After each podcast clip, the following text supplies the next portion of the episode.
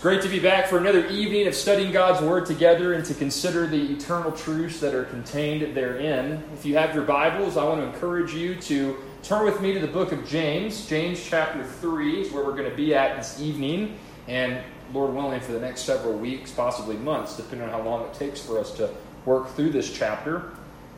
For our purposes tonight, we're going to be focusing on verses 2 through 5 of chapter 3. And you'll recall from last week's lesson that we're going to begin each verse, or excuse me, we're going to begin each lesson by reading the verses that are contained in this sixth section in the book of James. So, though we'll be focusing on verses 2 through 5, for the sake of context and for the sake of trying to understand the flow of James's thought, we're going to read the first 12 verses of chapter 3 to get us started tonight. So, with that in mind, can I get a volunteer to read verses 1 through 6? Hannah. And a volunteer to read verses 7 through 12. Thank you, Whit. So, um, as these two volunteers read those set of verses, you guys please feel free to follow along in your copy of God's Word. And then, of course, after doing so, we'll dive into our verses of focus for tonight. So, Hannah, kick us off, verses 1 to 6. Not many of you should become teachers, my brothers, for you know that we who teach will be judged with greater strictness. For we all stumble in many ways, and if anyone does not stumble in what he says, he is a perfect able also to bridle his whole body. If we put bits into the mouths of horses so that they obey us, we guide their whole bodies as well. Look at the ships also. Though they are so large and are driven by strong winds, they are guided by a very small rudder wherever the will of the pilot directs. So also the tongue is a small member, yet it boasts of great things. How great a forest is set ablaze by such a small fire, and the tongue is a fire, a world of unrighteousness time you set among our members, staining the whole body, setting on fire the entire course of life, and set on fire by hell. For every species of beasts and birds, of reptiles and creatures of the sea, is tamed and has been tamed by the human race. But no one can tame the tongue. It is a restless evil and full, and full of deadly poison. With it we bless our Lord and our Father, and with it we curse men, who have been made in the likeness of God. From the same mouth come both blessing and curse. My brethren, these things ought not to be this way. Does a fountain send out from the same opening both fresh and bitter water? Can a fig tree, my brethren, produce olives, or a vine produce figs? Nor can salt water produce fresh wisdom from above. Thank you very much, guys, for reading. During our time together last week, we were able to resume our study in the book of James after a five month hiatus by diving into the sixth section contained in this New Testament epistle. And as you'll notice at the top of your handouts, we've chosen to label this portion of James's letter in the following way Modeling Christ like conduct through speech. Modeling Christ like conduct through speech. That is the central heading that's going to structure everything that we're going to be covering through verses 1 to 12. This section of the book of James, as I mentioned moments ago and last week, it spans from verses 1 to 12, and it provides us with another way out of all the ways we've already considered in the book of James. This is yet another powerful way in which Christians are, instruction, are instructed to live out their faith before a watching world. In fact, as we've said many times before, if we were to summarize what the book of James is all about we could say that its central theme, its main teaching is this true saving faith will always be demonstrated through how we live. So, if the theme of James can be summarized as true saving faith will always be demonstrated through how we live, we could also say that the theme of James 3 1 to 12 could be summarized as true saving faith will always be demonstrated through our pattern of speech that's the correlation between this sixth section of the book of James and the central theme undergirding the book of James as a whole.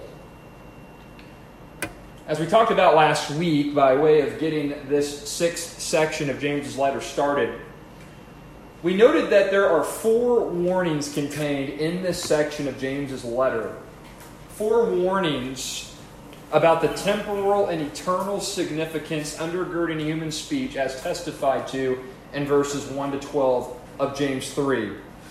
And as clearly implied throughout this section, the believer will be thoroughly equipped to model Christ like conduct through their pattern of speech if they would pay attention and ultimately if they would obey the instruction that James provides his readers with by way of warning. So, if you want to honor Christ with your tongue, then you need to obey the warnings that James provides at this point in his letter. During our analysis of verse 1, we were confronted with the first warning. I labeled that subheading a warning about the tongue's condemning power. A warning about the tongue's condemning power as revealed in verse 1. And in delivering this warning, James specifically focuses on self identifying Christians who desire to serve in teaching roles within the local church. The reason for beginning this section with the warning contained in verse 1 is due to the fact that there is a higher degree of accountability that teachers of God's Word will have before their Creator. Although all Christians are certainly called to honor God with their pattern of speech, the Lord expects spiritual leaders to do so all the more. As such, in a very real sense, James's warning in verse 1 could be paraphrased in this way. I truly believe this paraphrase really cuts to the chase with what James is trying to communicate in the opening verse of this chapter. If you do not have the ability to ensure that you will not lead others astray through the words that you speak, whether about biblical doctrine or about the application of Scripture's doctrine to one's life, then you should not be entering into any kind of teaching role in the church. If you cannot ensure that your doctrine is sound and that your application of Scripture's teaching is consistent with the Word of God, that's not something that you can ensure in and of yourself to, to ultimately prevent brothers and sisters in Christ from stumbling, then you have no role being in any kind of teaching capacity. You, you have no basis for entering into a spiritual leadership position. My friends, teaching God's Word is a very, very high calling. And with it comes a great responsibility before the Most High. Even as a believer who has been washed in the blood of Jesus Christ and has been saved by the sovereign grace of the triune God, there is still much that the teacher will have to give an account for when they appear before the Bema Seat judgment of Christ. Whether you're teaching young kids in Awana or preschool or elementary age, or if you're teaching future pastors at the level of the seminary. All teachers of God's Word will have a higher, a more stricter judgment when they have to give an account before Jesus. And we talked a little bit about what that Bema Seat judgment experience will look like for those who serve in the role of teacher. So, for the listener, if you've not done so already, would encourage you to go back and listen to our previous sermon. We also discussed last week regarding those who would teach God's Word the reality that there are sometimes unbelievers who serve in that particular capacity. For those who are unconverted and serve as a teacher in the local church, their judgment will be at the great white throne judgment. And that judgment will be one that is utterly unbearable. No self identifying Christian, therefore, should ever enter into a Bible teaching role with a hasty or a nonchalant attitude. Because the judgment is great, even for the believer at the Bema seat. And even more so than that, any false teacher, any unconverted teacher of the Word of God will have a dreadful judgment before the Most High at the great white throne. Judgment. So it is very, very important for us to consider, a lot of what James writes in verse 1 by way of introducing this sixth section of his letter. It's very, very important for us to ensure that we have a constant awareness. If we desire to teach, and if you're currently teaching God's Word in any capacity right now within the context of the local church or in any ministry capacity for that matter, it's very important for us to have constant awareness of the fact that there will be a higher degree of accountability before our God.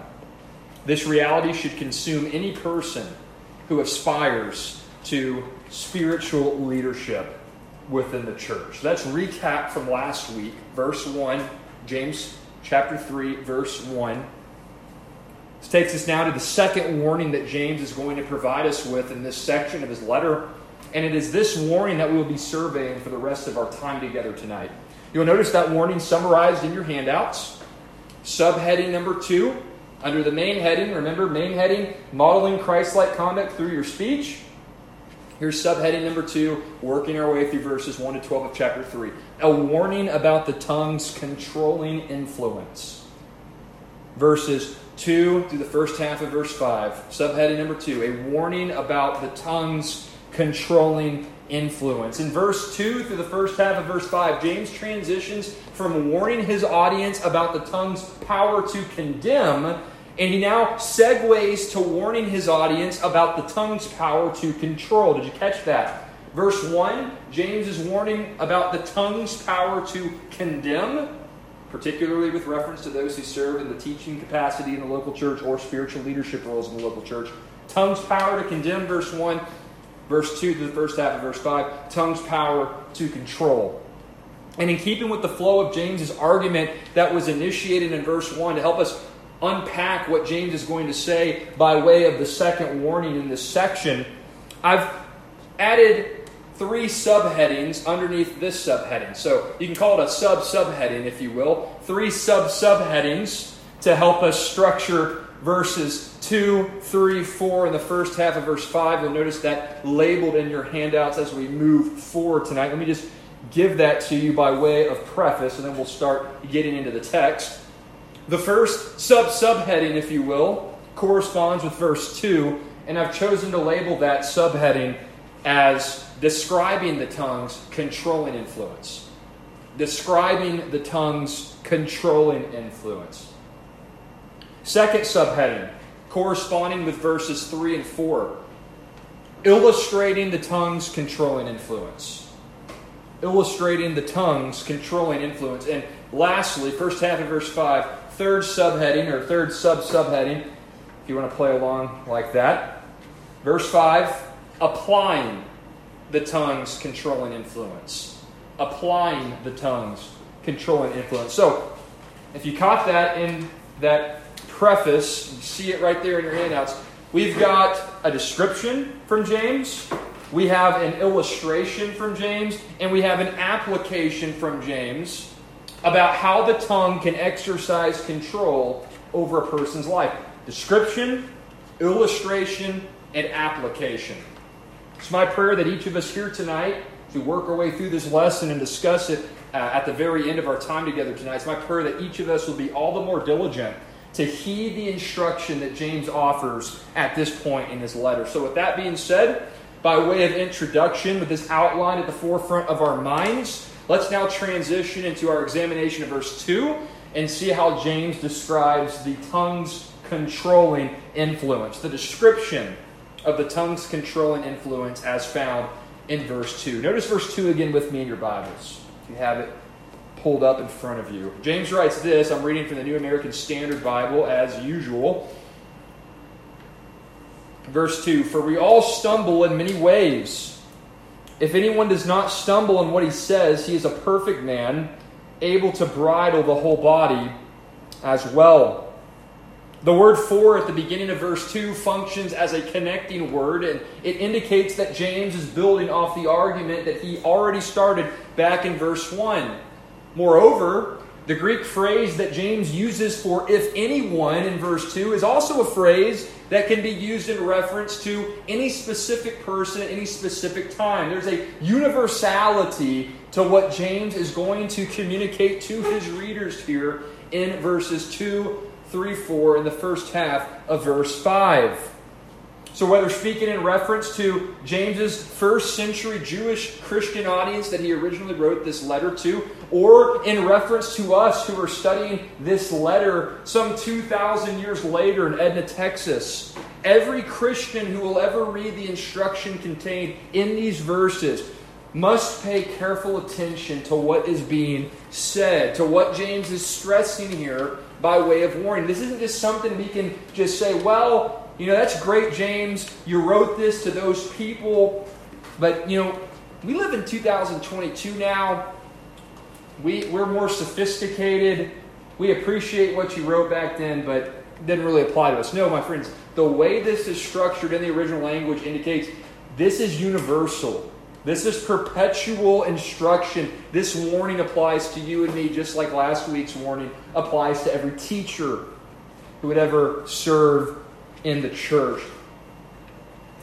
Having said that, in our efforts to dissect verse 2, to work our way through this piece of tonight's text, it's important to note that James uses several key terms in this verse that he's already used up to this point in the epistle. Perhaps you'll be um, reminded of some previous lessons that we've had in the book of James. The term that James uses here for stumble was used back in verse 10 of chapter 2.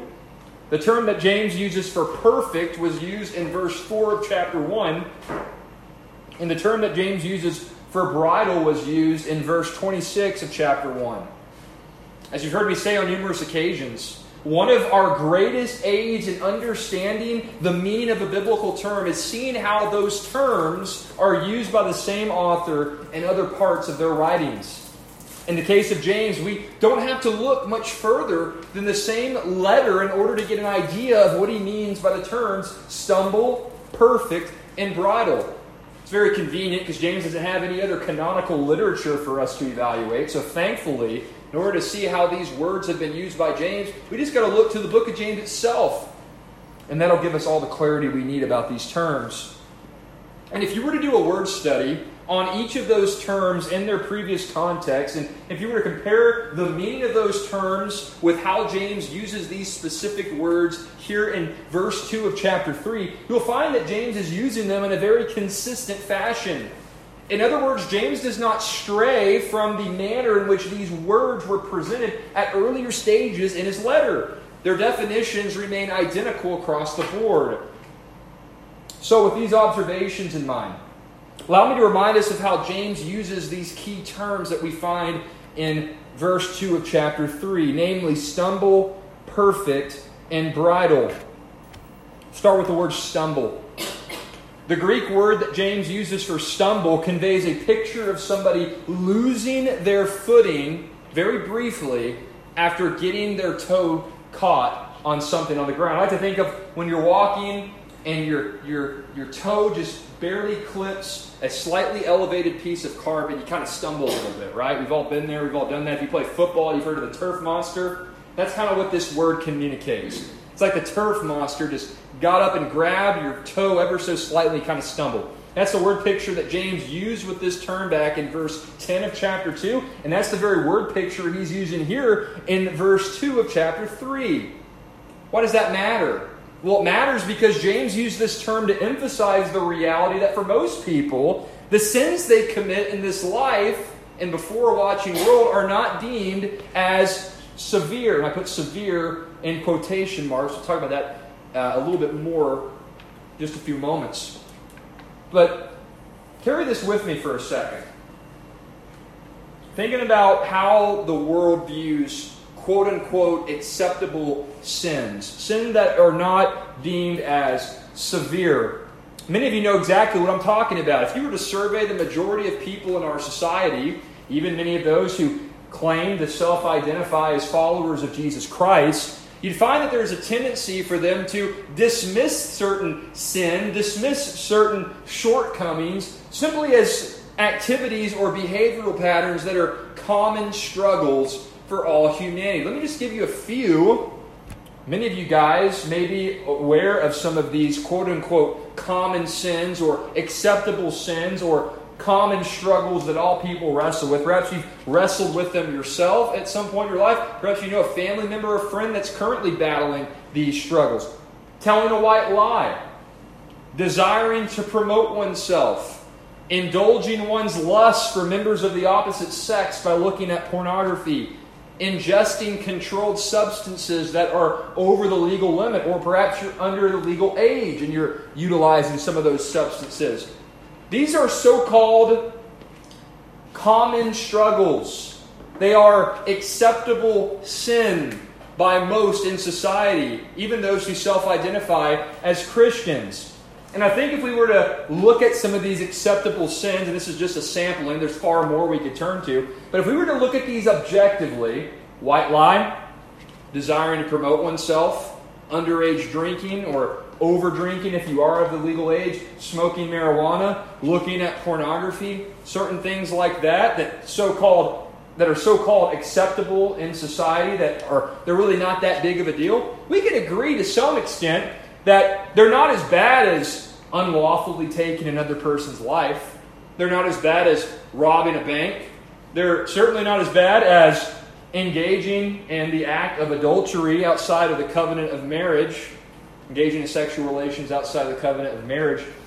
I mean, some of these quote unquote acceptable sins, they could certainly be worse, right? There is some truth to it that they're not as severe. But nevertheless, even the so called common struggles for all people, even the so called acceptable sin, they're still serious when viewed through the lens of Scripture and when viewed against the backdrop of God's holiness. As such, even if a secular society sees minor sins as not that big of a deal, God still does, and His Word still regards committing such sin as stumbling. So, whether speaking of a minor sin or a major sin, the outcome of one's sin will result in eternal judgment in hell if a person does not repent and surrender their life to the Lordship of Jesus Christ by faith alone. And for those who've come to saving faith in Christ, the entirety of the Christian life is filled with battles against petty sins, these so called acceptable sins, and we're going to continue to struggle with them until Christ returns or calls us home. That's part of the process of sanctification. Why am I going here? Because, my friends, this is exactly what James has in mind when he says that we all stumble in many ways. How's he using this term? He's using it to refer to a very commonplace sinful behavior that all people, whether Christian or non Christian, struggle with. And yes, it's not a severe sin. Again, severe sin in quotation marks. This isn't a severe sin that he's going to address insofar as it's compared to murder or adultery or robbing a bank or any other types of sin that we could see manifest in this world. But it's still sin nonetheless. And James wants to warn his audience about the consequences that follow from committing this sin. What sin am I talking about here? The sin that I'm talking about here is those who do not exercise control over their speech, those who do not exercise control over their tongue. In the context of verse 2, James rightly assumes that some people in his original audience are undergoing ongoing battles with the discipline of controlling their speech. How do I arrive at this conclusion in terms of the context of verse 2? Well, look at what James writes in the remainder of the verse. Again, we've narrowed it down on stumble here. Let's look at the surrounding context. If anyone does not stumble in what he says, he is a perfect man, able to bridle the whole body as well. According to James, again, zooming out here, how he's using these terms in the context of verse 2. According to James, if a person's lifestyle pattern is not marked by stumbling in what he says, if a person's lifestyle pattern is not marked by the inability to exercise control over the tongue, then that person can be described, according to James, as perfect. What does James mean when he calls somebody who does not stumble in what he says as perfect? What's he saying here? I thought nobody was perfect. Well, as we noted just a few moments ago, the Greek term that James uses for perfect in verse 2 in chapter 3, it's the same word he's already used back in verse 4 of chapter 1. And when we studied that portion of James's letter, we noted that the word mature is a more precise translation of the Greek term that he used in that context. And because he's using the same word in this context, and to be consistent interpreters of this letter, it only makes sense to interpret this word uh, for perfect as really being more closely that of mature.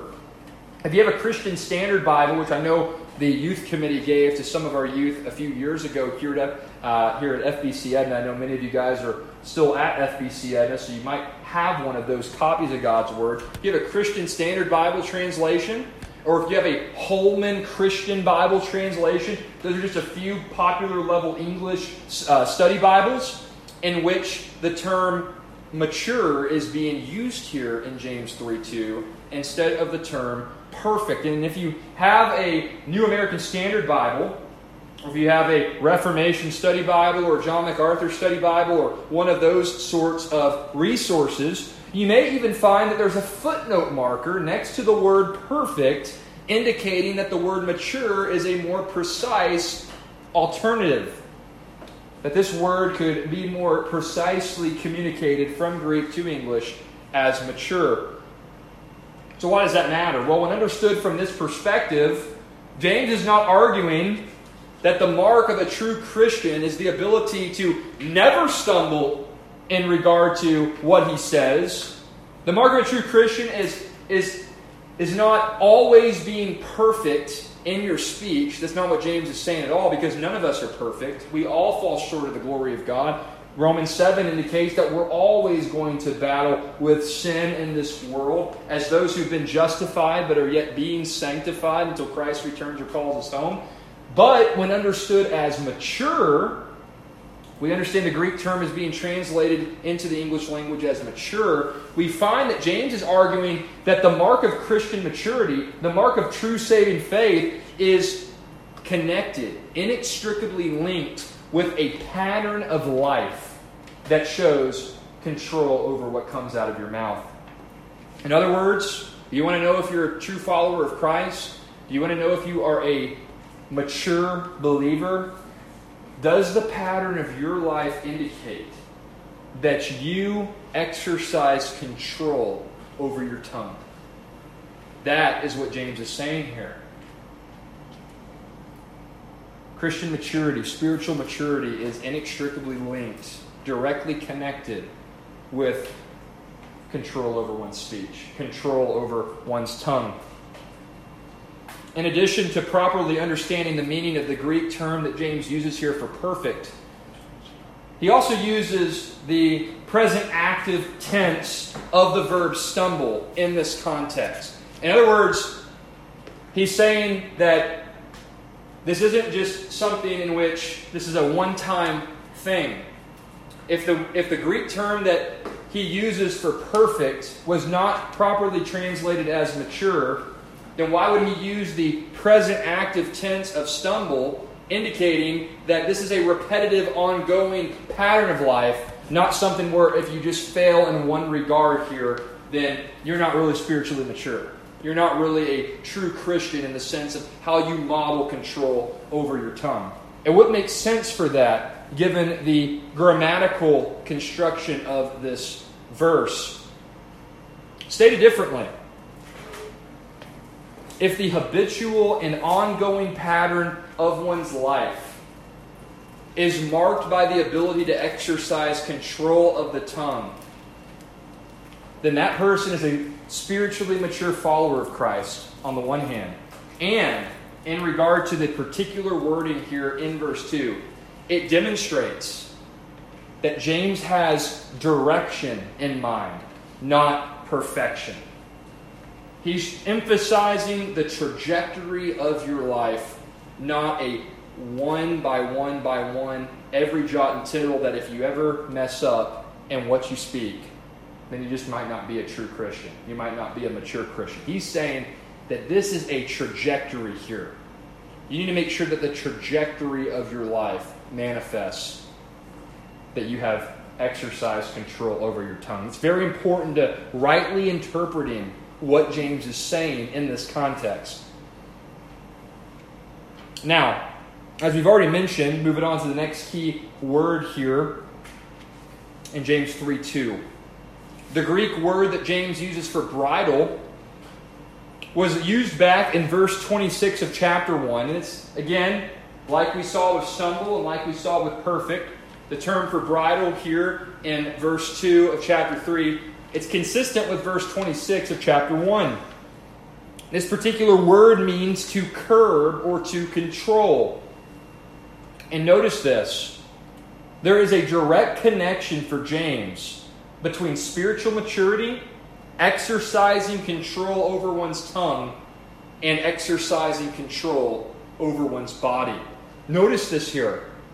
Verse 2 When James says that the perfect man or the mature man is able to bridle the whole body as well, what he's saying is that there is an organic connection between spiritual maturity, controlling the tongue, and controlling the body. According to James, writing under the inspiration of the Holy Spirit, if a person is spiritually mature, then they will be able to exercise control over their pattern of speech. There is a direct organic connection with spiritual maturity and exercising control over the tongue and exercising control over the body. It's a link, or I should say, it's a chain with multiple links fixed together. And if a person is able to exercise control over their pattern of speech, then that individual will also be able to exercise control over any sinful lusts and sinful appetites that originate from our fallen, sinful human nature. So, if I could break it down for you very simply, true saving faith manifests itself in terms of our speech pattern as a habitual pattern of exercising control over the words that come out of our mouth. And if that's true of you, you can control the tongue, indicating you're a spiritually mature believer and ultimately a believer at that. If you're able to exercise control over your tongue, you're also going to be able to exercise control over the lusts and the appetites that originate from your flesh. Listen to what John MacArthur notes in his commentary on the book of James. This is a direct quote from that commentary. MacArthur writes If we can control our tongues, which respond so readily and limitlessly to sin, then controlling everything else will follow. If the Holy Spirit has control of this most volatile and intractable part of our being, how much more susceptible to his control will the rest of our lives be? End quote. My friends, this is the description of the tongue's controlling influence as set forth by James in verse 2. As we continue in our exegesis of tonight's passage, I want us now to transition into the second sub subheading that corresponds to verses 3 and 4, namely, the illustration of the tongue's control and influence. We just saw the description of the tongue's control and influence, verse 2. Now, notice with me verses 3 and 4 the illustration of the tongue's control and influence. In verses 3 and 4, James provides his readers with two real world examples, two real world illustrations to, he uses as a means of warning his audience about the tongue's ability to exercise control over a person's life. One real world example, the first one, pertains to a bit in a horse's mouth, and the other example, the other illustration he uses in this context, pertains to the rudder of a ship. And when viewed as a whole, perhaps the weightiest component of these illustrations could be summarized in this way. Don't miss this. If a person is not able to exercise control over the tongue, then the individual will inevitably be controlled by the tongue. Did you catch that? If a person is not able to exercise control over the tongue, then that tongue is going to control the individual. You either control your tongue, and in doing so, you exercise control over the rest of your body, or, based on the illustration James is going to use here, if you don't control your tongue, you're going to be controlled by the tongue. That tongue is going to control your life.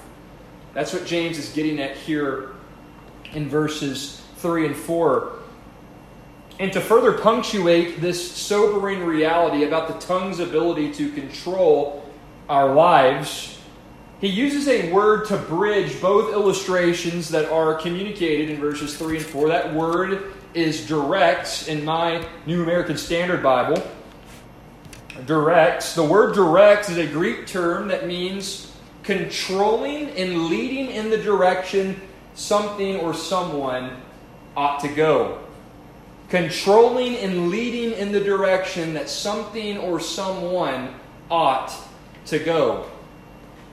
Having awareness of the meaning of this term will really help clarify what James is going to say here in the forthcoming illustration. So let's just reread verses 3 and 4 together in order to ensure that these illustrations are fresh on our minds before we really dive into the weeds of what James is going for here. So let me read verse 3 and verse 4 again, and then we shall break them down accordingly.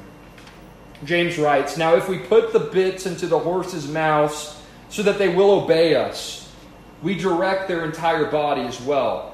Look at the ships also, though they are so great and are driven by strong winds, are still directed by a very small rudder wherever the inclination of the pilot desires.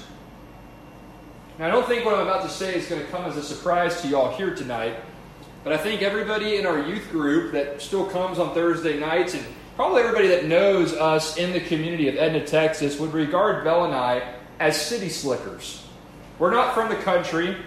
We certainly didn't grow up on the coast. So I'm just going to come out right out of the woodwork here and say prior to studying for this lesson, I didn't really have much understanding of anything regarding what a bit in a horse's mouth has to do with controlling. I knew a little bit, but I didn't really understand all the nuances, and I certainly couldn't tell you anything about a rudder on a ship at sea. So I just want to let you know what I'm about to share with you about a bit in a horse's mouth and about a rudder of a ship. This is coming through my own research into these things. It's not firsthand experience. So You're going to have to take my word for it on the basis of experts in these fields. So, hopefully, my research will prove useful for us as we seek to unpack what James is saying here. Let's start with the bit in the horse's mouth. Let's start with that illustration. According to Horse Health Products, that's a real website, horsehealthproducts.com, a bit is defined in this way a piece of metal or synthetic material that fits in a horse's mouth and aids in the communication between the horse and the rider.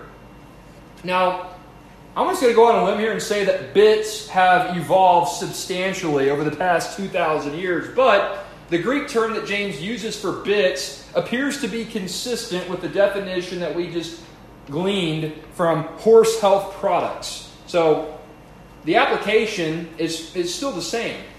It may look differently as far as what bit was used in the first century and what bits we use today in 2022, but the definition is still relevant here. The principle that James is teaching is still applicable to us. I learned in studying about what bits look like today that these are very, very small objects compared to the 1,000 to 2,000 pound animal that it uses uh, to control that animal with. So you've got this thing in a horse's mouth.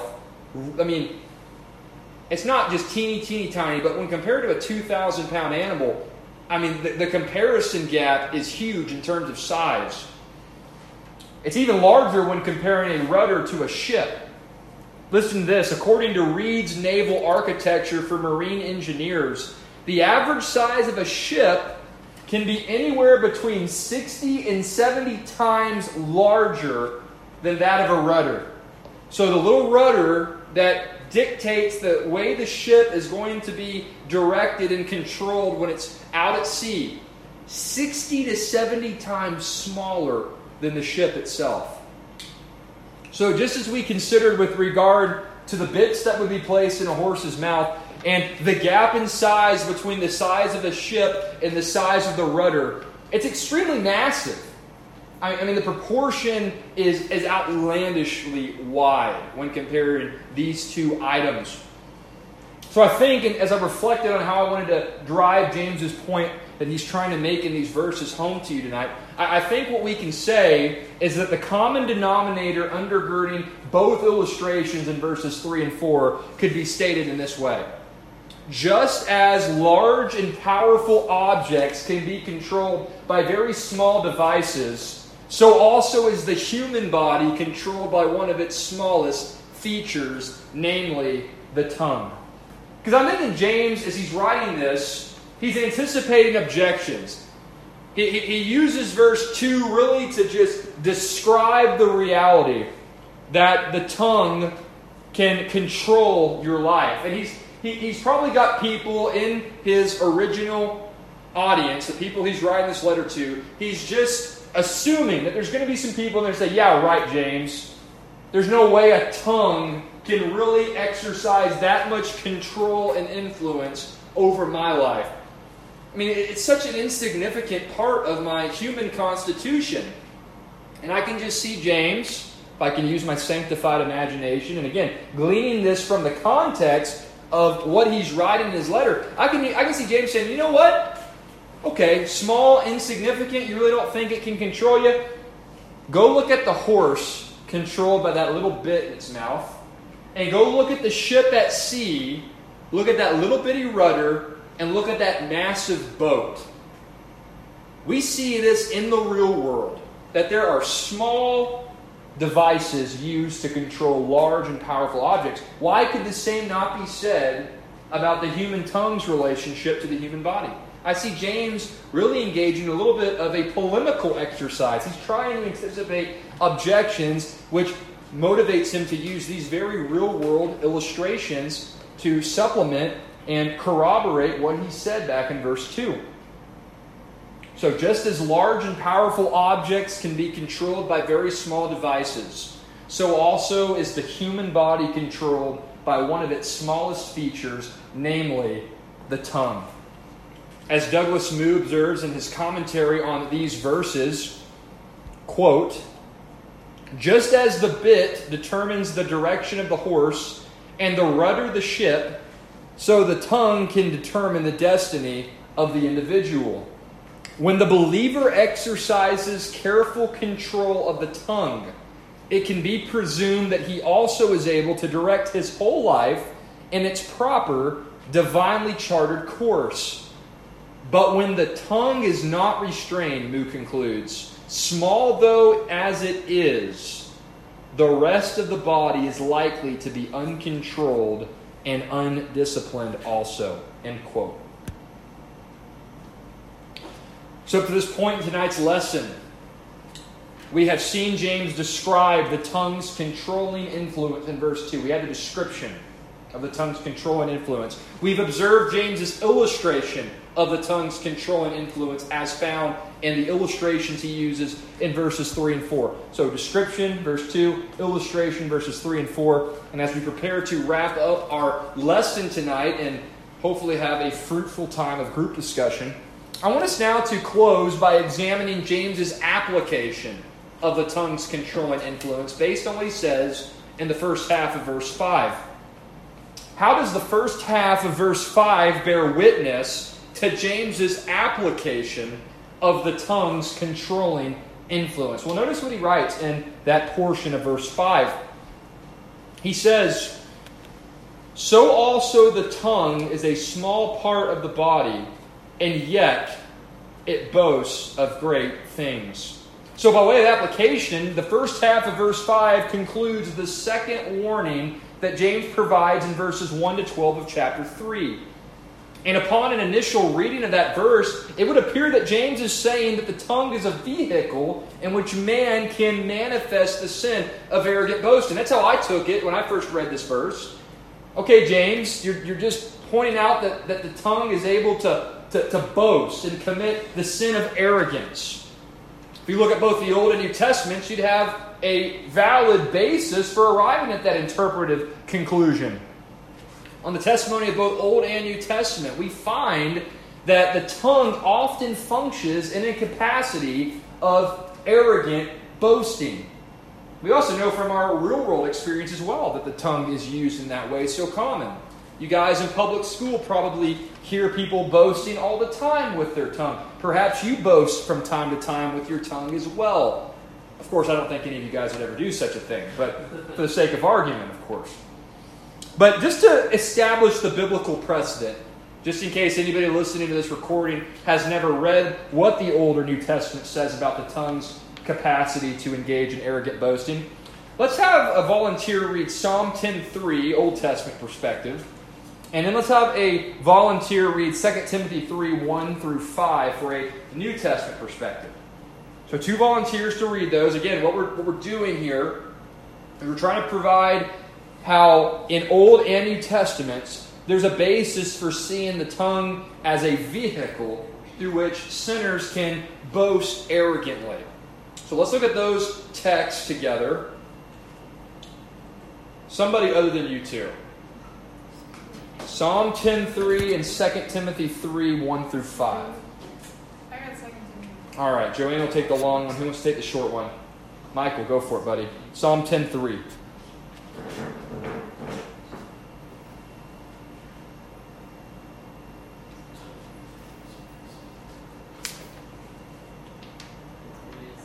Mm-hmm.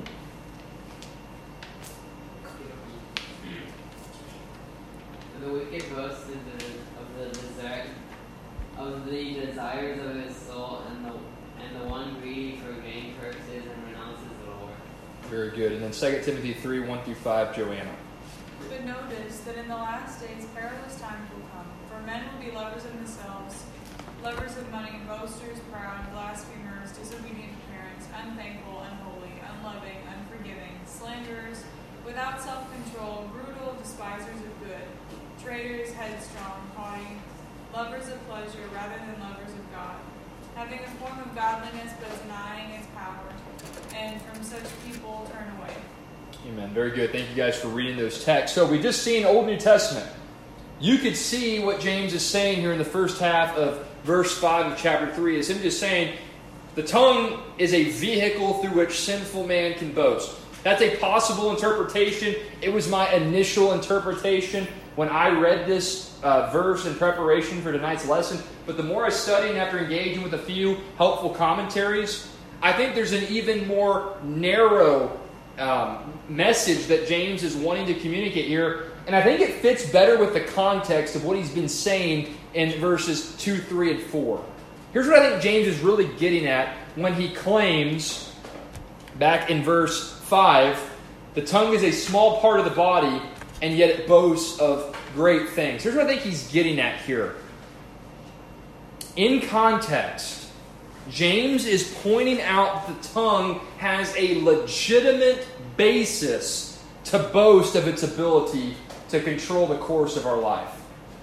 James not only trying to say that through our use of the tongue, we boast often of great things. We engage in the sin of arrogant boasting.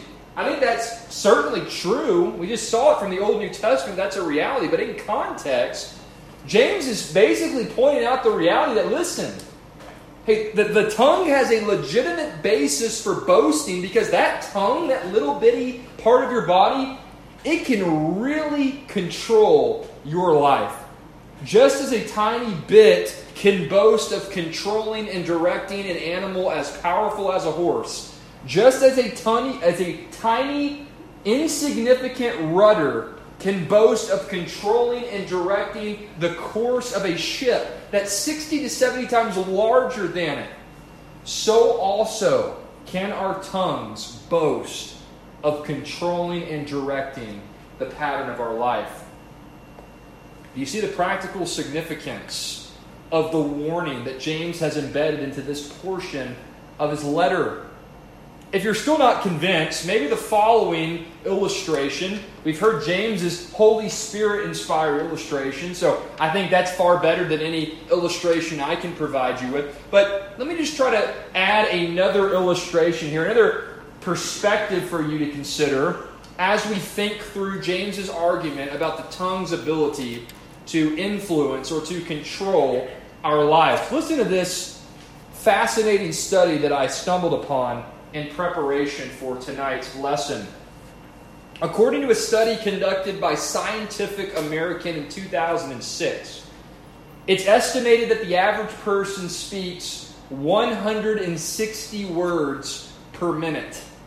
If this is an accurate estimation, then every six hours, the average person says enough words to compile a 50,000 word book.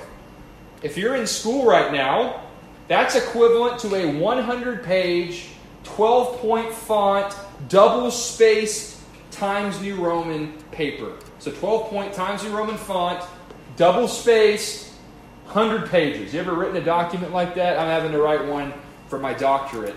Um, Lord willing, it'll be between 150 and 200 double spaced pages, 12 point Times New Roman font. But my friends, this estimation indicates that every six hours, you're writing more than half of a doctoral thesis with the words that you speak. That's what this study is saying. Every six hours, based on this average amount of words spoken per minute at 160, 160 words per minute. Every six hours, you got a 50,000 word paper if all your words were transcribed on a page. Now, this study certainly notes that we don't spend every hour of every day talking as much as we do at other points in time. In fact, some people talk far more than other people talk, depending on their profession, and depending on their home life, depending on what their family looks like. But on average, this study done back in 2006 estimates that most people, you get just to the average, ordinary person in the world, they're speaking about 16,000 words in a day. So you and I, I probably speak a lot more than you guys do because I'm a pastor, part of my job to talk often. But most of you guys are speaking about 16,000 words a day, give or take. So, what does that look like over the span of a year? In 365 days, that would entail you're speaking about 5.85 million words. Just shy of 6 million words in a year if you speak the average 16,000 words per day. Now, how about a lifetime? Average life expectancy is about 80 years. So, in 80 years, at 16,000 words per day, you would speak about 467 million words in your life. They were all put on page. It'd be a lot of pages worth of words. You may speak far more than that. Like me, I'm going to have over half a billion words probably spoken in my lifetime, doing this as my vocation. So, a lot of words that we're going to speak in our life, right? Now, by a show of hands, let's have some group participation now. By a show of hands, how many of you believe that if you were to take the 467 million words that you would ever speak and produce a written transcript of those words, then you would be able to determine the kind of life that you live? Let's say that somebody who lived 2,000 years from now took your 80 year lifetime of words written down, all 467 million of them. They never met you, they didn't know anything about you, and they looked at that, all they had about you was what's on the page, the words you spoke in this life. Do you believe that they would have an accurate reflection of who you are? What do you think? Show of hands. How many of you guys agree that they would they would be able to say, "Yep, I can tell you exactly the kind of person that man or woman was. I've got every word they ever spoke right here." Show of hands. Do you agree? Okay, she's got her hand up. Okay, some people, some people are partial. Okay, some people don't have their hands up. That's fine. Okay, so here's the that's the example I want to give you now. Let me drive the point home. According to Christ, Jesus is always the answer is always right, right? So, if, I mean, if we agree with Jesus, we're in good company. Well, according to Jesus, the totality of the words that were spoken during our lifetime will bear witness to whether or not we exercise genuine saving faith. And our words will be able to, in a final analysis, determine the kind of person that you and I were in this life. Look at Matthew 12, 36 and 37. Very, very sobering passage of Scripture. And he, Christ says this in that context I tell you that every careless word that people speak, they shall give an accounting for it in the day of judgment. For by your words you will be justified, and by your words you will be condemned. It's taught by Christ there. The words that a person spoke during their lifetime tell you everything you needed to know about them, particularly spiritually. Right? Spirit, our spiritual state is the most important part about us. So, if, if they can tell you everything you need to know about us spiritually, they can certainly tell you everything that they uh, they can certainly tell you everything that you would want to know about somebody in every other facet of life. So Christ is saying here that if you look at every word you ever spoke, I can tell you whether or not you were a believer.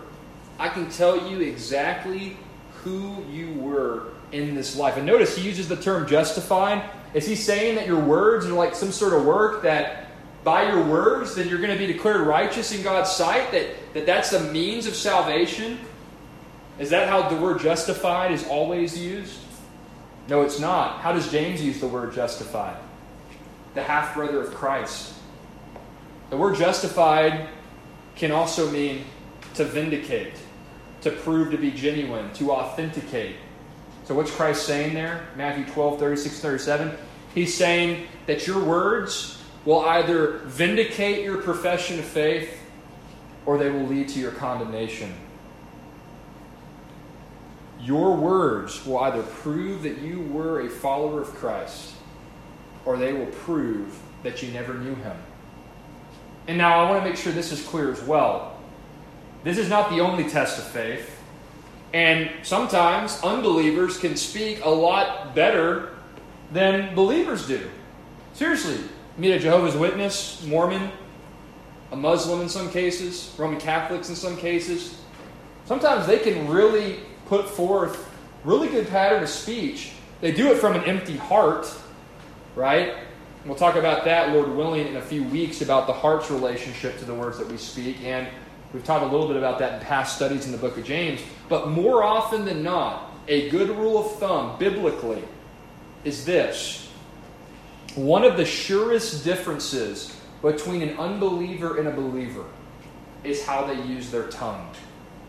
Or if I could just put it very, very simply for you, show me how you use your tongue, and I'll tell you everything that I need to know about the direction of your life and about where you're going to spend eternity.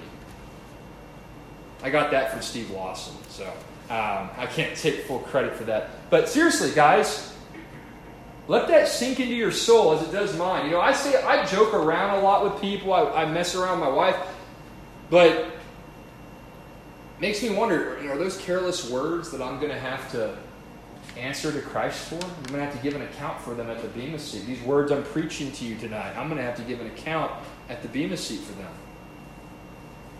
Show me how you use your tongue, and I'll tell you the direction that you're heading in both this life and in eternity future.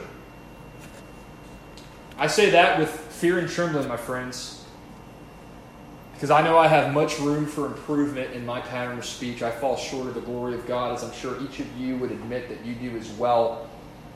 I know I'm going to have a stricter judgment at the Bema seat as a teacher of God's Word, as a spiritual leader in the context of the local church. So I just, I don't want you guys to think tonight that I'm coming on my, on my holy high horse, that I've got it all figured out. By God's grace, I have seen fruit. There's not a shadow of doubt in my mind that I'm in Christ by the grace of God. But this is a convicting message for me, and I hope it's been one for you. A very helpful and needed challenge for you to wrestle with. So, moving forward, as we begin to transition into our time of group discussion, I just want to commend to you, implore you, plead with you, and even with myself, that we would take the warning in these verses very, very seriously. The tongue has a controlling influence on our lives. And if there be anybody here tonight that doesn't know Jesus Christ, that has not surrendered their life to his lordship by faith, that is not currently identified with him, him being their Lord and Savior, and to the listener who may be an unbeliever, I plead with you to trust in Christ. It's only through trusting in Jesus Christ's perfect work of redemption that any sinner can be saved from God's judgment of their sins in hell. And upon receiving God's free gift of salvation by faith alone, it is only through the sanctifying work of God the Holy Spirit that any sinner can begin to model a Christ honoring pattern of speech. You want to model Christ like conduct through what comes out of your mouth? You could never do so if you don't know Jesus. Jesus is the starting point of exercising control over your tongue. If you're not in Christ, it's going to be very, very, very, very difficult for you to exercise control over your tongue. Very few can do that. There's some unbelievers, as I mentioned, they're not in Christ, they haven't trusted Christ from the heart. They have an external facade of religion. They found a way to control their tongue. My friends, they are the exception to the rule. And like the Pharisees, though they have an external facade of religion, they are like whitewashed tombs full of dead men's bones.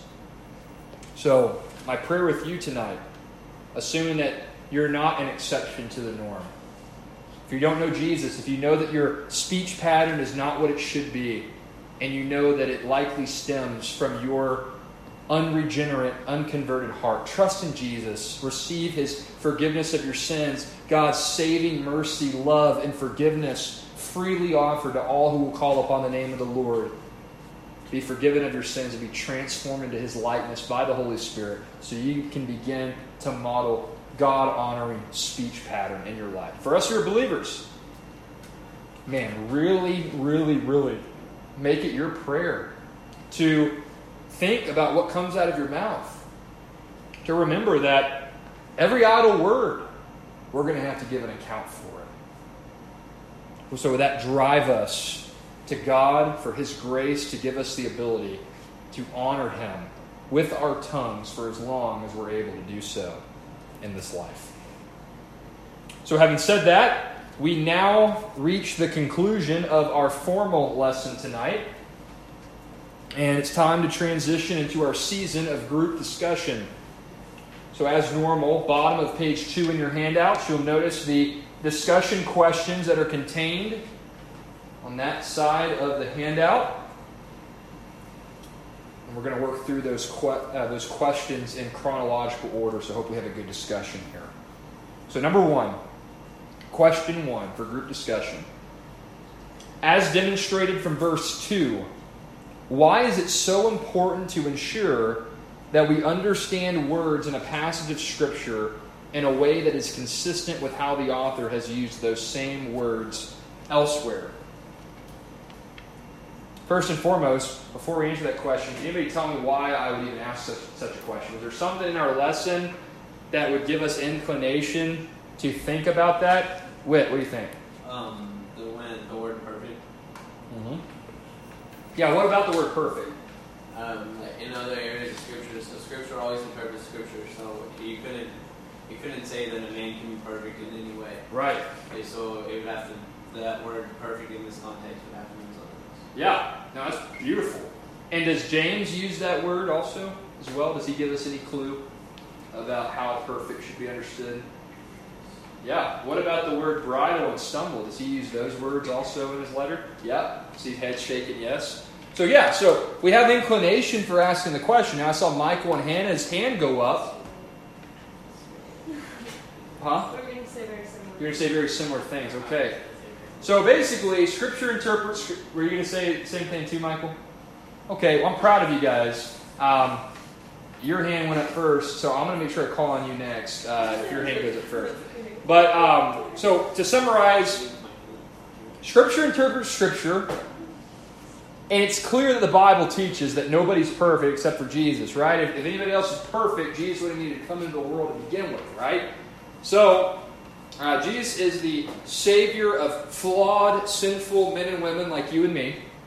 So it's clear that James can't be saying that somebody who never stumbles in what they speak, somebody who never fails to honor God through their pattern of speech, that they're perfect. Because we know that no, they're not perfect. They're sinful. The Bible teaches that through and through. So the, there's got to be a different way of understanding this term. Sure enough, that same term in Greek is used elsewhere in James, in addition to those other terms. And James gives us clarity as to what he means with that. So that's a perfect example of Scripture interpreting Scripture. And I think that answers our first question quite nicely. So, very good, guys. Very, very good. Question two As a pattern of life, why is the ability to exercise control over the tongue a mark of spiritual maturity or just conversion for that matter? So, let's start with the first part of the question. Why is it so like so why is there a connection between exercising control over your pattern of speech and your spirituality? Hannah. Um, so whenever we were kind of diving into that, I thought about the, the scripture that talks about how like our speech is the overflow of our hearts. Mm. And so I went and looked up what those were. Matthew twelve thirty four and Luke six forty two. I found up what those. It made me think like if you're saved, your heart is going to be convicted over stuff like that. Right. And so, I mean, clearly you're going to have more control over what you're going to say. But Right. if you're not saved, then that's not going to matter to you. right? So I remember when I first got saved, I used to cuss really, really bad. I played sports. I used to have a terrible um, tongue, um, talked horribly to members of the opposite sex and um, you know teammates and stuff. You, you know, some of you guys are in athletics. You know how it works in the locker room and things like that. Um, and when I got saved, I began to feel really, really convicted about the way I talked. And I didn't know the scriptures like we've talked about tonight. We made several references to Bible verses that indicate there should be a marked difference between how a believer talks and carries himself or herself in this world and how an unbeliever would do so. Again, as a pattern of life, we, we noted from verse 2. This isn't saying like every single moment of your life, if, if, if you're not perfect in your pattern of speech, then you're not a Christian. That's not what James is getting at. He's saying that, hey, like the trajectory of your life, the direction of your life, it should look a certain way as a Christian. And though I didn't have the scripture, I had the Holy Spirit indicating to me, convicting me, hey, you, you don't need to talk like that anymore. Like you you you're a Christian now and you're you're talking and acting like you acted before you came to know Jesus. And eventually I got the scripture to help reinforce what I was feeling spiritually, emotionally, through the convicting power of the Holy Spirit. But that's exactly right. Hannah hit the nail right on the head. The Holy Spirit, who indwells the believer, is going to convict the believer when he or she commits sin. So before you got saved, you, you, you didn't feel that conviction about your speech pattern. Now that you are saved, God, in His grace and His mercy, begins to, to really just stir in your heart this idea or this um, this conviction that hey, you, you don't need to speak like that. It's not honoring to God. It's that's just like the rest of the world. Um, what were you going to say something to that earlier? I was gonna say like the the Holy Spirit. If you are saved, you'll have the Holy Spirit, and so that should guide you. Yeah, that's right. Now, this is kind of an obvious corollary question, but I put it in here nonetheless to make sure you're paying attention. Conversely, as a pattern of life, part two of question two. Why is the inability to exercise control over the tongue a mark of spiritual immaturity or of potentially being unconverted? Because it shows that you may not have the Holy Spirit. That's right. James is going to belabor this point in the next several verses of this section in chapter 3. Right there at the end of chapter 3, he's like, can, can a fresh water source supply salt water? You know what I'm talking about? Back here, verses uh, 9 through 12. We're really going to get into this in the future studies, but does a fountain send out from the same opening both fresh and bitter water? Can a fig tree produce olives or a vine produce figs? Salt water cannot produce fresh water. What's he saying? He's saying, hey, listen, like, if the Holy Spirit is the source of your spirituality, that is, if, if the Holy Spirit is indwelling you, then the overflow of your mouth should look similar or consistent with that of who indwells you. Right? If you're if you are able to speak and talk just like the rest of the world does, and you don't think for a second about that, I mean, at the best case scenario, you're a very, very, very spiritually immature believer. But the likely scenario is you don't know Jesus. His spirit doesn't dwell within you. So, good thoughts on that question. Any other thoughts, comments, anything? Very good. So, number three, in your opinion, what are some of the most compelling elements of James's illustrations found in verses 3 and 4? What do you think about the tongue's ability to boast about its controlling influence over the human body? I mean, think, did y'all did y'all see what I was getting at? First off, I guess to start this question, I just want to get your feedback here. If you just read that first half of verse five, at least for me, it sounded like James was just saying that the tongue it just boasts of great things. That is to say that the tongue it just spews out prideful, arrogant boasting. That's how I interpret it. We, we saw from the Old New Testament, that's true, does that. But again, I think narrowly, in terms of what's being said in context, you go, verse 3, it's an illustration about the bit in a horse's mouth controlling the horse. Verse 4, the rudder of a ship controlling the ship. And then he throws that first half of verse 5, the tongue boasts of great things. And he's just used verse 3 and 4 to show very small devices control large and powerful objects. And then verse 5, you've got a small device, the tongue, being able to boast of its ability to control something as complex and, and in a comparison standpoint, something as large as the human body. So, what did y'all think about that connection? At least that's there are several commentators that make that connection, not just me, but what did y'all think about that? That kind of that progression of James. Bit in the horse's mouth, the bit can boast over the ability to control the horse.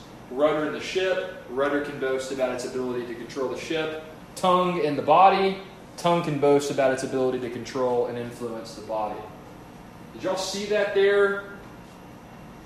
I like by diving into like the details of that, it really helped me to understand the illustrations better.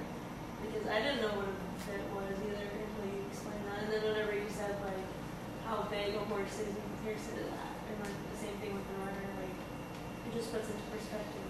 Yeah. Well, think about it like a horse.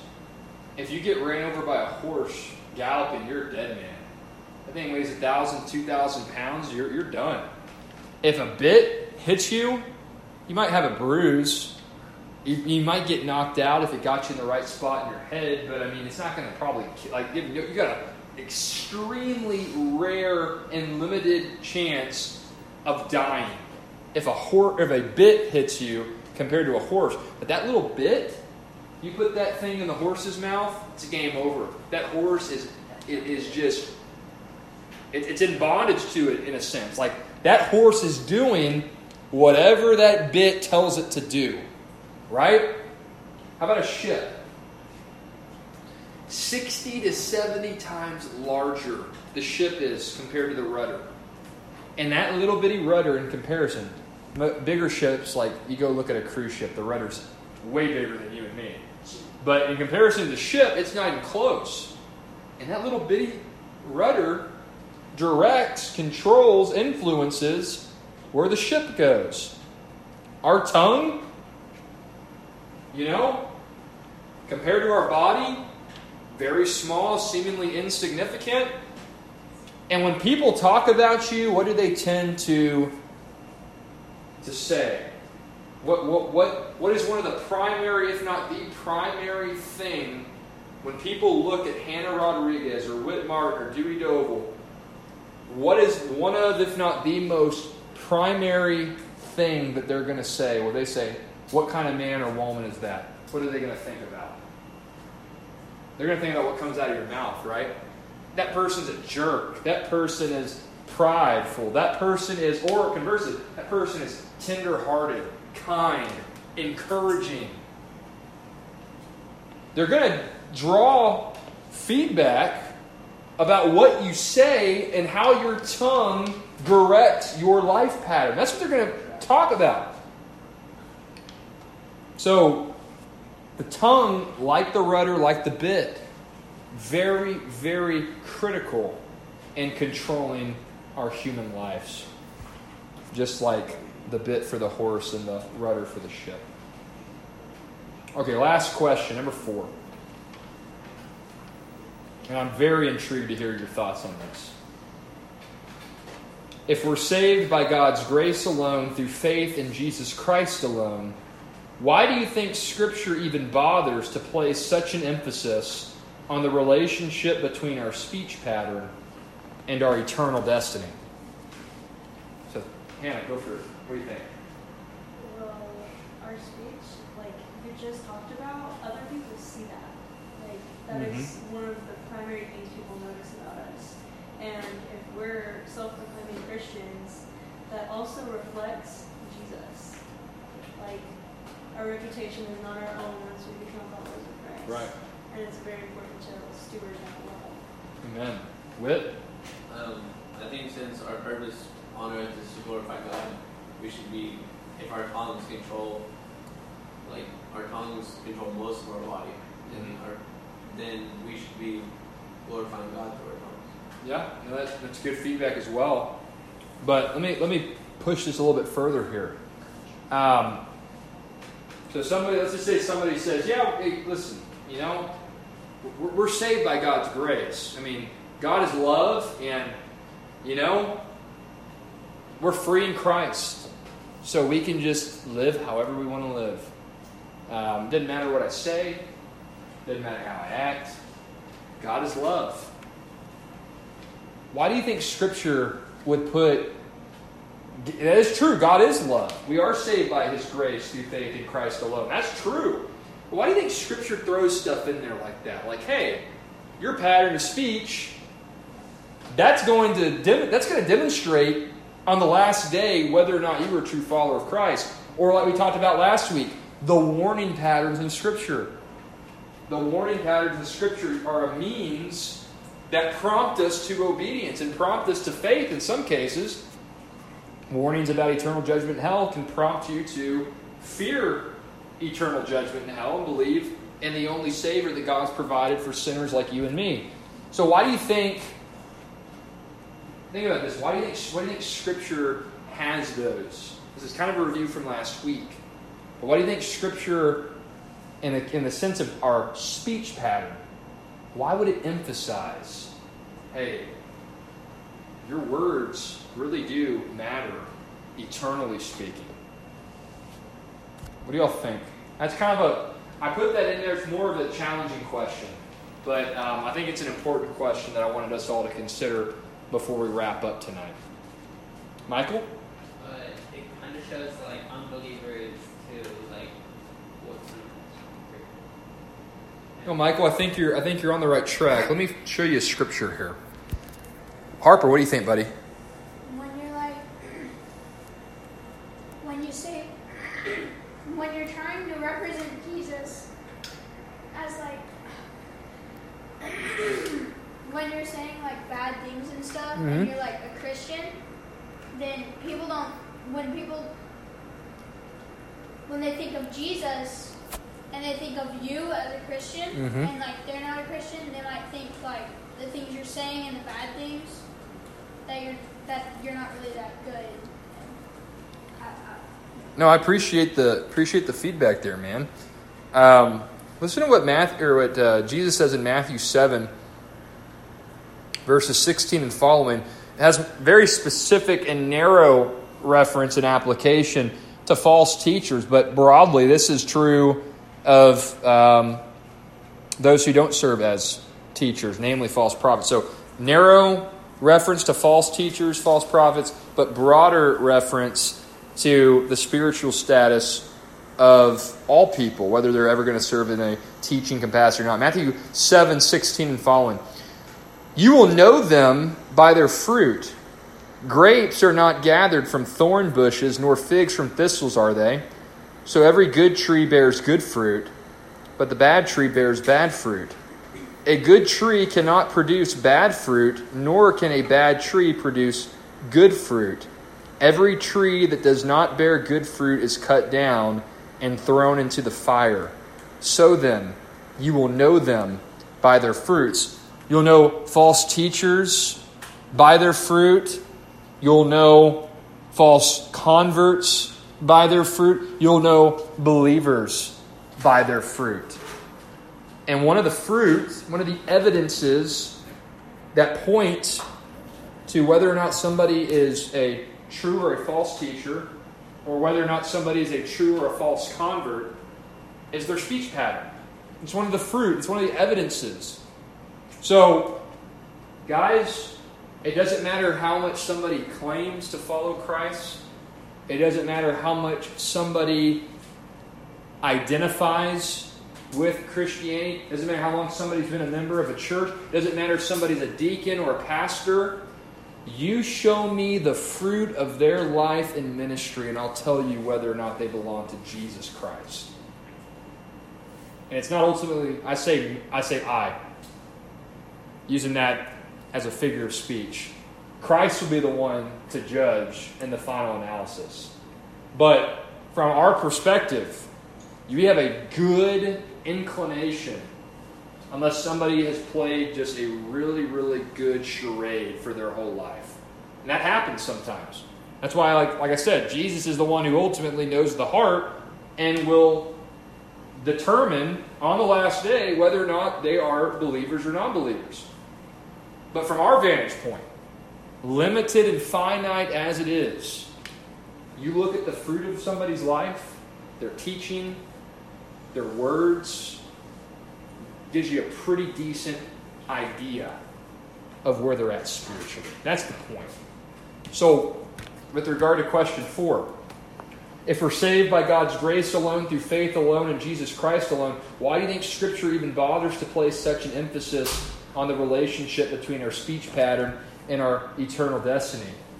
Well, your speech pattern is the evidence or the fruit of whether or not you've truly come to know Jesus. And your speech pattern of what can be observable, it bears witness largely from what can be seen from our perspective as to whether or not you're going to spend eternity in heaven or in hell.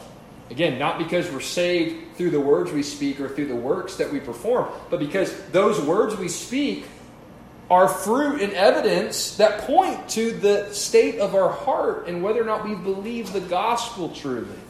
That's the point. Does that make sense? That's crucial. Because, guys, if you haven't seen this already in your life, you're going to see it. You're going to see people, whether it be in your family or in your church or in your school or in your place of employment, you will see somebody at some point in your life who claims to follow Christ. They may be in a prominent position in the church or in some ministry organization, and yet the fruit of their life will demonstrate contrary to that. And that's a heartbreaking situation when that happens. But it will happen at some point if you follow Christ long enough. So it's important to see and be aware of that connection. Everybody understand? Very good. Well, let's close in prayer. And as usual, more than welcome to stay as late as you'd like to. Um, but if you need to go home, you can go home. So let's pray, and um, we'll be dismissed. Excuse me. Our Father in heaven, as we've learned during tonight's study, every human being is subject to the controlling influence of the tongue. And Father, just as the bit controls the direction of a horse, and just as a rudder controls the direction of a ship, so also does the tongue control the course of our lives. And in conjunction with our lifestyle pattern, Father, the tongue controls the way that we are perceived by other people, and it controls the trajectory of relationships we have in this life. We recognize that with our tongues, we have the power to bless or to curse, to advance honesty or to promote deception, to boast in ourselves or to boast in the Lord. And as we learn tonight, Father, even though it is such a small part of our human nature, there are few attributes more significant and more influential in our lives than the tongue. So, Father, we pray that you would help us to be consumed with these weighty realities and Father, that we would be extra thoughtful as we leave this place about how we use our tongues in our daily, in our daily lives. Father, it is our prayer that the words we speak on a habitual basis would be a means of pointing others to you and that they would be a means of testifying to the authenticity of our profession of faith. And as we've noted at the end of our lesson, it's impossible, God, for us to model Christ like conduct through our speech if you don't give us the grace to do so. Father, we are beggars. We are utterly dependent upon your grace in this life, including in how we speak. So, God, give us the grace. Give us the ability by your Holy Spirit's enabling to honor you through our speech, through our use of the tongue. And as we leave this place, would we be your good and faithful servants, your ambassadors before a watching community as to what it looks like to live in accordance with your word and to speak that of which points to your character and to how you call us to live in this world. I thank you for every man and woman here tonight, for their families that they represent. I thank you for the study, for the privilege it is to gather together for fellowship and prayer and to sing together and to study your word. I pray you would continue to strengthen our bond of fellowship and our love that we have for one another, and most importantly, in our love for you. We know that it's only because you first loved us that we could ever know you, God. For we are undeserving recipients of your favor. May we never forget that, Father. May that promote genuine religious expression and a motivation to serve you wherever you may call us. Bless us as we leave this place, Father. We commit the rest of our evening to you in the name of our Lord and Savior Jesus Christ. Amen.